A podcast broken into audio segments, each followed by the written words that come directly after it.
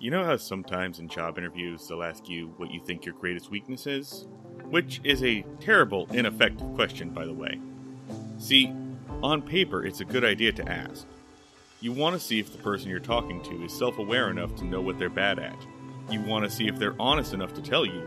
And you want to see if they're capable of self improvement. It's a question designed to judge a person's sincerity. But the reason it doesn't work is because now everyone knows this question is going to come up.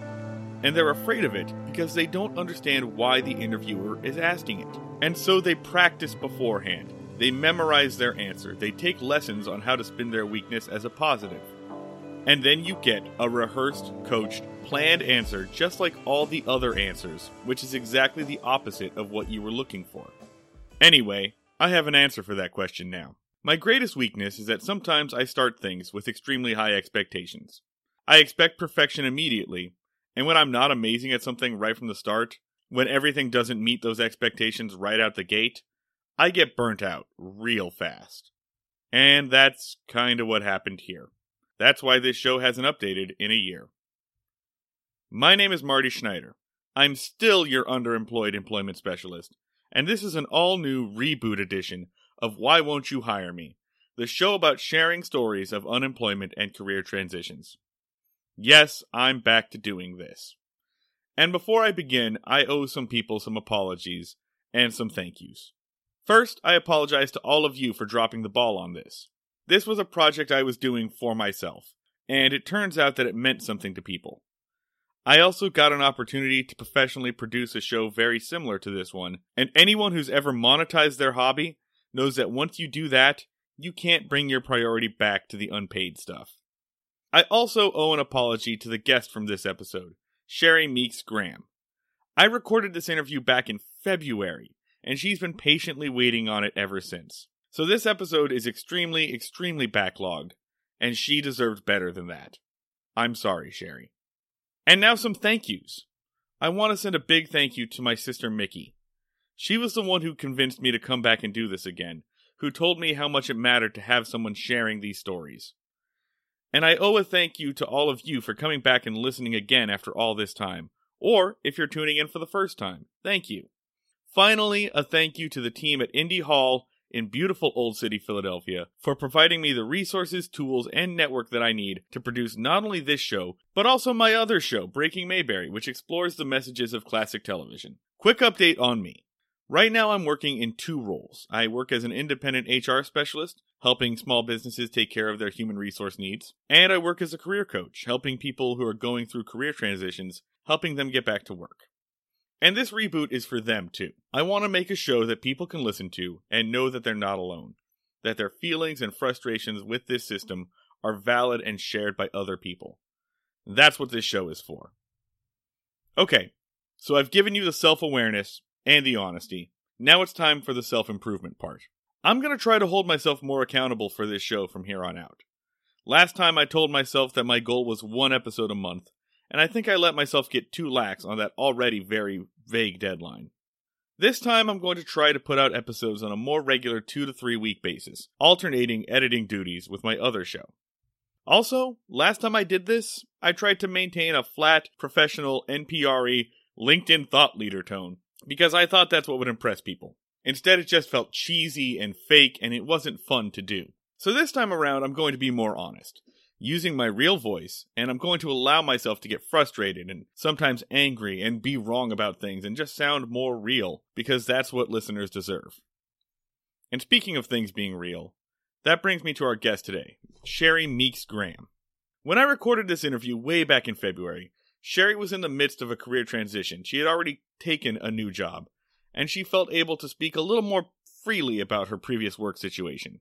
Her story will likely resonate with some of you, it definitely did for me, when she talks about working with bosses that take your ideas and pass them off as their own. She talks about employer insecurity, the fear that your employer has that you're going to become more valuable than they are. This is pretty common, unfortunately. The main reason that people quit jobs is because of a bad relationship with their boss. And employer insecurity is one of the key factors that leads to a bad relationship.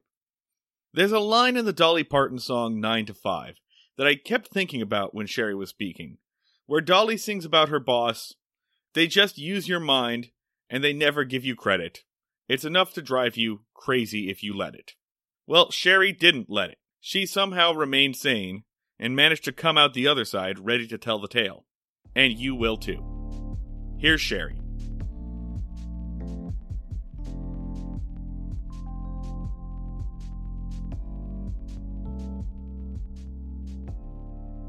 All right, my guest today is Sherry Meeks Graham, and I'm very happy to have you on here, Sherry, because this is a first for the show. We normally we talk about the employment process. Our show is called "Why Won't You Hire Me?"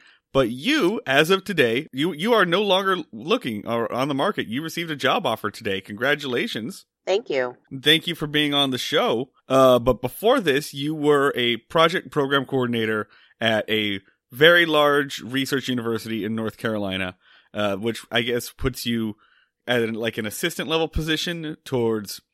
Well, what what is the academic equivalent of like a CEO level or C suite? Uh, I would say it's more like a director, or either in an academic environment, you could even consider faculty, depending on the structure of the department, the head. Okay, and so you were working very close alongside them in like an almost an assistant role is uh what you were as a program coordinator. That's how you described it to me earlier. Am I right? Yeah, it's, yes, that's correct. It falls under administration, so it encompasses many roles. Um, and as you know, there could be various titles for administrators, uh, executive assistant, uh, staff assistant, program coordinator. So what we primarily do in the department that I'm currently working in now is that we uh, support faculty and staff of that department. And so, as of today, you have a brand new job offer in front of you. Still another uh, program coordinator role. Uh, can you tell me what's different? What's uh, interesting about this one? This one is in a corporate environment. It is a dynamic organization dealing with a lot of onboarding of employees. So that would be what I would be doing with the new role. And what makes it so different is the culture of that organization um, very, very professional, geared towards more global view. And so that's pretty much what made it so attractive to me is that they're not so compartmentalized like a university is. So when we spoke a little while ago, uh, you'd been looking for work for about two months. You said that you uh, were kind of almost underemployed or unhappy in your current position and you kind of shifted over. Can you tell me what your job hunt process looked like for the past couple of months until you found this position? Well, initially, um, the draw to this university and academic environment was that it was more stable environment. And the reason why I say that is because I think the job market had had been, and I guess we're on upswing now, but had been very volatile in terms of tenure, especially for me. Um, I had taken on several temporary or contract positions and wanted to find greater stability. However, going into this, you know, into this academic environment, I said, you know what? If for whatever reason I don't like the position, it doesn't resonate with me, or, you know, the, the cultural environment is just too much of a difference, I could always move to another department because the university was big enough for me to do that and still be under the same employment umbrella. Did it work out like that? It not really. Okay. Uh, what I find, what I found out, having worked there for almost a year now, is that it's like a little city within itself, and they have a whole culture, cultural environment that's of their own. It's it's it's very unique. It's very distinct. They title it their way, and if you don't embrace their way, you just don't fit in coming from a corporate environment and having that professional background. Um, I even dress professionally and would get, you know, heckled at because I come in there dressed professionally instead of with jeans and tennis shoes on every day. And I'm like, this is what's in my closet. It just was such a different uh, work environment that was, it, it was just incredibly different. It, it wasn't working out for me. It hasn't been working out for me. And so you were coming from. You mentioned that you had a couple of like contract roles, and these were uh, at like companies like DuPont. It, it's a huge difference between that corporate and that academic environment. I'm surprised to hear there being more relaxation in the university. I guess relaxation isn't the right word, but more of a uh, definitely more laid back. A, a, looser culture at this university. Right. That's very interesting to me. So, do you think was that a huge factor for you while you were looking for a couple of months? Uh, was that like top of your list when you prioritized? If I take a new job, it must be blank. Yes, and I, I look for that because that's my my comfort zone.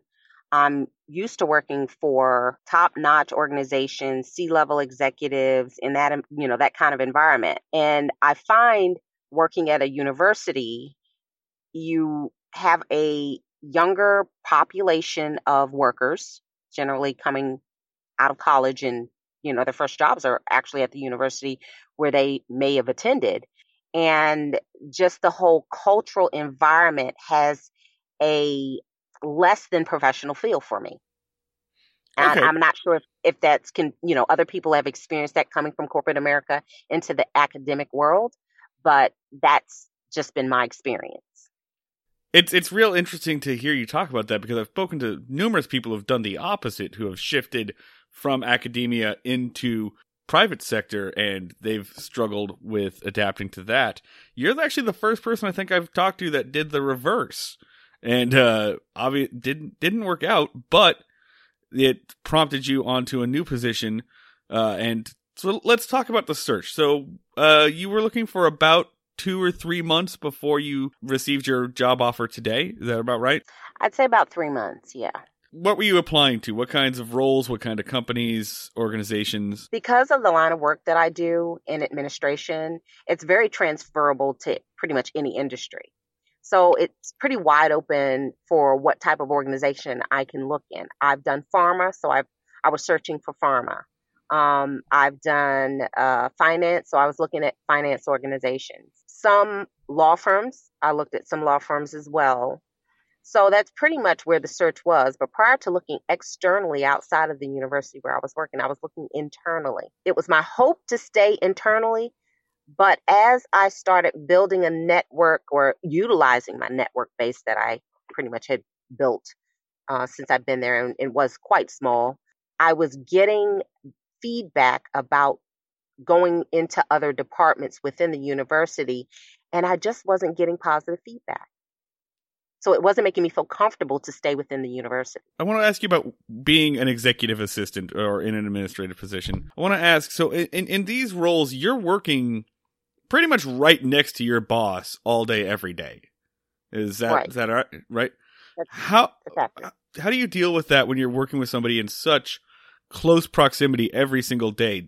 Do their issues rub off on you, uh, and does their experience rub off on you? How, how did this affect your your day to day life or your job search? I think it gives me um, great insight and the ability to be able to articulate with a reasonable sense of knowledge how businesses function and how they're run. And even deeper than that, working with them with projects, you know, alongside of them with projects from implementation all the way to execution. It's challenging because I don't think that sometimes credit is given for the type of support that I provide.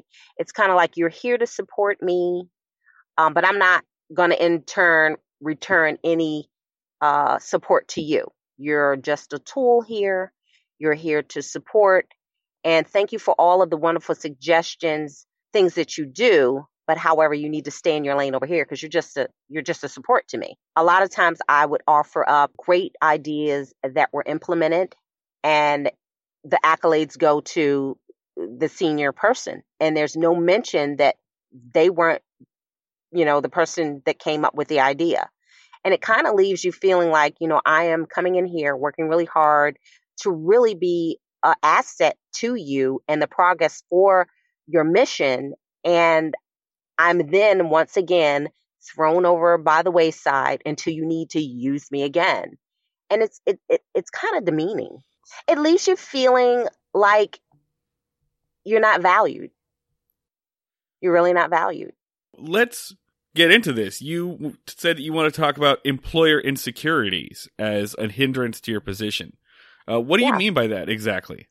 What I mean by that is very much like what I just described. You can come up with a groundbreaking idea they take it, put a little bit of a spin on it, and claim it as theirs. And then try to shield you or, or separate you or the fact that the idea even came from you with their bosses.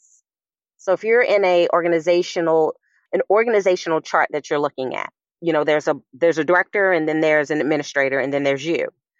And you give this groundbreaking idea to the administrator, they tell the boss and it's like it came from them. It's never known that you were the person who came up with that great idea. And they run with it and then they become intimidated by you because now they're fearful that it will be known that they didn't come up with that idea. And the funny thing about it is they will then kind of bury you in the background, shielding you away to get any recognition for an idea that you came up with, and then turn around because they need another great idea and come right back to you. It's amazing. It sounds like a lot of your problems come strictly just from the title. Like uh, it sounds like you're complaining that people are complaining that you are quote unquote just the assistant. These yeah. ideas can't come from you because you're was that an issue while you were job searching? Did you have trouble translating this experience and the perspective that you had picked up from working alongside these C-suite executives or did you run into positions where people kind of assumed you were still just an assistant there, just an assistant at your last job? No. Uh, how did no, how I, did you put, like translate that when you were doing interviews? I think in an interview process, everybody puts their best foot, foot forward and wants to have the employer believe that you are a viable candidate, you are capable, you you come in very savvy, very focused and with wonderful ideas to just immediately come in and contribute to the team's progress. And I think that that's what any employer would be looking for. And any good employee would want to add that type of value to an organization going in. What then happens is they want a thinking individual in the interview to come in and be that wonderful employee. But once you get in there, they it's like they want you to think, but they don't want you to think. They want you to think for them so that they can take those new ideas and implement them, but they don't, you know, at the, and I would say at the management level, but they don't want it to be, they don't want you to be in the forefront or you to get any recognition for having done it, being, being in the assistant role. It's like we want the smartest and the best. We want them in here beside us, working with us every day to give us great ideas and it's almost like literally in the it, like once you're inside the organization they're saying well yeah that is your idea but we're going to take it and we're going to run with it and you need to deal with it because that's why we hired you. We were looking for candidates just like you. And so what that what that translates and looks like on this end for me as an assistant is we're going to keep you right where you are and we're going to bleed you and all your wonderful ideas, and you're just going to sit there and deal with it. And so far as advancement, no, because you're not going to have my job. There's these situations you find yourself in, uh, challenging situations that are created because I believe they, they become intimidated to a point to make you feel like you really don't have that value. But you're adding a lot of value. So let, let me ask you this. This basic un- undervaluing of an assistant and placing you and keeping you from uh, advancement. Do you think that that's strictly based on title, or are there other factors at work here? Is there a gender, a race, an age, a uh, formal education barrier? I've experienced it all. I've seen I've seen it from all different directions. I would say primarily I wouldn't say it was necessarily race as someone saying I, it's a competitive thing. I think it's it's I need new I need someone new in here, so I'm interviewing them to come in here, and I wanted to be the the, the brightest and the best because I need new material. It's almost like I need new material I don't have anymore. So I'm going to bring someone in here because I've got goals to meet. I've been tasked with something and I, I'm fresh out. I need someone else in here. I bring you in, and now I want your ideas. It sounds like. Have you ever heard the stories about like Peter Thiel or other billionaires literally injecting the blood of younger people into them to keep them healthy. To going, yes. Yeah, that's what you what you're describing sounds like. Yeah. Yeah. Uh, what makes you hopeful about this new job? I really, really, this time in my interview process, focused on culture and what that looks like, not only to those that I was interviewing with, but the other employees. So I was able to engage with some of the people that weren't even involved in the interviewing process. Um, and literally um, sitting, I will tell you the feel was entirely different. And I knew that there was something unique because as I sat in the lobby waiting for um, my first uh, interview with my, the first individual that I was going to be interviewing with, there was not one employee that either exited or entered the building without giving recognition to me that in my presence. Typically, you're in a building and people are coming and going. They see you, but they don't see you. Each person literally made effort to turn and speak and and recognize that I was there. I was not invisible. And I said, wow, these people are super friendly. And as I walked through the hallways and I was introduced to the environment, all of the people, it, you know, how sometimes you walk into an environment and everybody is buried in their work. They know they see sure. people walking through and they just don't turn ahead. Everybody was vigilant and attentive and looked up and spoke that says something about what they're doing in that organization. I don't know if they're saying, look, we're having interviews today and everybody just be nice. But even if they're taking that much effort to just do that much, they are concerned about who they're recruiting, who they're bringing in, and the impression that they're making on the people that are that are being interviewed. That's effort there. Most organizations don't even you don't get that. And so that was the one thing that stood out. And then the people that I interviewed with were amazingly personable, which I think should be the case for an HR department. I've interviewed at places and they were so stale and flat. I'm like, you know what, Kenya, wake up the dead. I want to interview with a live person, not a robot. I could have I could have sat in front of a computer and had better interactions than I've had with some people who have held, I've, you know, interviewed with everybody was vibrant and engaging. They were asking professional questions and not overstepping the boundaries for an HR, per, you know, person, uh, personnel, but they were asking and genuinely so. I don't think that they were prompted to, or if they, you know, had some type of script, it came over very casual and natural. And I felt a great sense of sincerity in the questions that they asked personal and professional. Tell people all the time that when you go in for an interview, you are evaluating the company just as much as they are evaluating you. And it sounds like you've true. got, you're living proof of this. I'm getting very excited for you listening to you tell this story because just those little touches, very little things seem to make a huge difference towards creating a welcoming environment. And as we get to a point where there are more job seekers than there are jobs, employers are going to have to take notice of that stuff. Employers are going to have to start thinking themselves as almost like an employment brand. Like you have your other options. You could work at other places. Here are reasons to come and work here.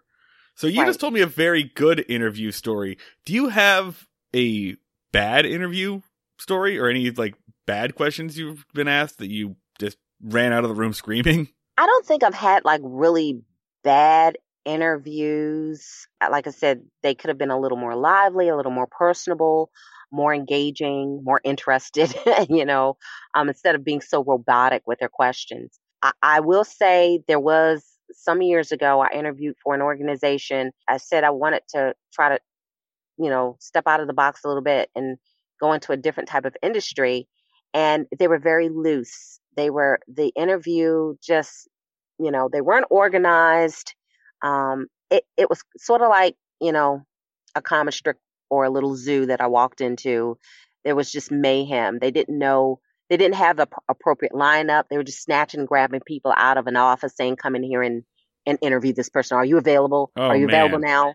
you know, and it, it, it, there was no organization to it. I think that had to be a, a less than pleasant experience because I'm thinking to myself, they don't even have it together here.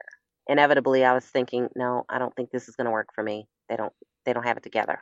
What's something that you really like to talk about when you go into these interviews? What's uh, like the question you hope gets asked and story that you hope that you want to get to tell? I, I think how I can be of value to the organization. I think that I try to stay relevant with uh, issues. If there is an industry that I'm not familiar with that I'm going into, I always try to make it a point of trying to learn as much as I can prior to the interview. I think having, you know, being totally prepared walking in is a great thing. Um, so trying to keep a great focus on what the organization does and what they're looking for in a candidate is the area in which I try to stay when I'm interviewing. And so it's not so much a story that I have that I always like to talk about when I go in, but that those are the areas that I try to focus on. And outside of those two things, because I think those are the most important to the organization, but what's more important to me is the people that I will be working with because the job is the job. You have your skill set, you know the programs, you know, uh, you know how to interact with individuals outside, you know the proper protocol for how to deal with politely with the clients or the customers and the vendors. But who are these individuals that you have to stay in the office with for eight hours a day? I that's the part I like to know. You can stick me behind whatever computer or piece of machinery or desk or whatever you want. I can do that all day long but the interaction between those individuals that you have to work with. What what is their persona like? Like you really want to meet them and try to get them to be as open as honest about how they interact with their coworkers. That's what my focus is. Just listening to you speak, I'm, I'm so happy that you're going into an HR related field right now because that was what your uh, your your undergrad degree was in, correct? You studied human resource management, something along those That's lines. That's correct communications and human resources. Are you getting to use skills now that maybe you haven't gotten to stretch out in a while? Yes, totally. And I'm excited about it. These are the areas that I think that I excel in and I know I will excel in. I'm comfortable with it. It's it's it's a genuine shift for me to move into this position and feel comfortable and and know that I'm going to do great at it. Sherry, it's been real pleasure, like just listening to you. I'm so happy for you and that you're in this position. Last question, uh, for people who are listening to this right now, usually generally people who are looking for work or hope thinking about leaving their jobs. Since you're, as of this moment, a success story, what advice do you have for anyone who's in a similar position that's listening to you right now? Yeah, looking for a job is something that is very personal. I think you should take it personally. It shouldn't be just about the money and having to meet a means. And I know a lot of us out here who are working oftentimes, you know, living paycheck to paycheck, and we're thinking, oh, I've just got to take whatever, you know, I'll go on a million interviews and just accept whatever there is out there. My advice to you is to just get still, get quiet for a moment, take that time because it's worth it, and set what your intention is set your goal, your personal goal for where you want to go career wise and be definitive about it when you go on an interview. And and when I what I mean by setting your intentions is if you want to be in a particular role, focus on that role. Focus on individuals who are in that role. Reach out to your network and, and create a circle of people who will help support you in your shift in the direction that you want to go.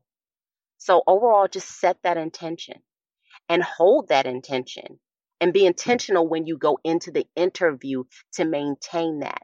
They, I think if you remain transparent in that way, the employers will see that. And I think that's the best way to move into a job that you will like and enjoy, have longevity in. And literally, they always say, you know, if you do something that you're passionate about, the job will show up and and you will excel in it. So just be intentional in going into your next interview. Sherry Meeks Graham. Normally, this is the part where I say where someone can hire you, but uh, that's not necessary. You're moving on. congratulations again on the job. Thanks again for being here. Thank you. Thank you for having me. That's it for this edition of Why Won't You Hire Me? If you like what you heard, be sure to like, subscribe, review, do all that. You know the deal. And if you'd like to be a guest on the show, please send us an email at hiremepodcast at gmail.com or get in touch with us on Twitter at WWYHM Podcast. I'm Marty Schneider, and I promise that there will be less than a year before the next episode. Thanks for listening, whether you were new or returning, and we'll see you next time.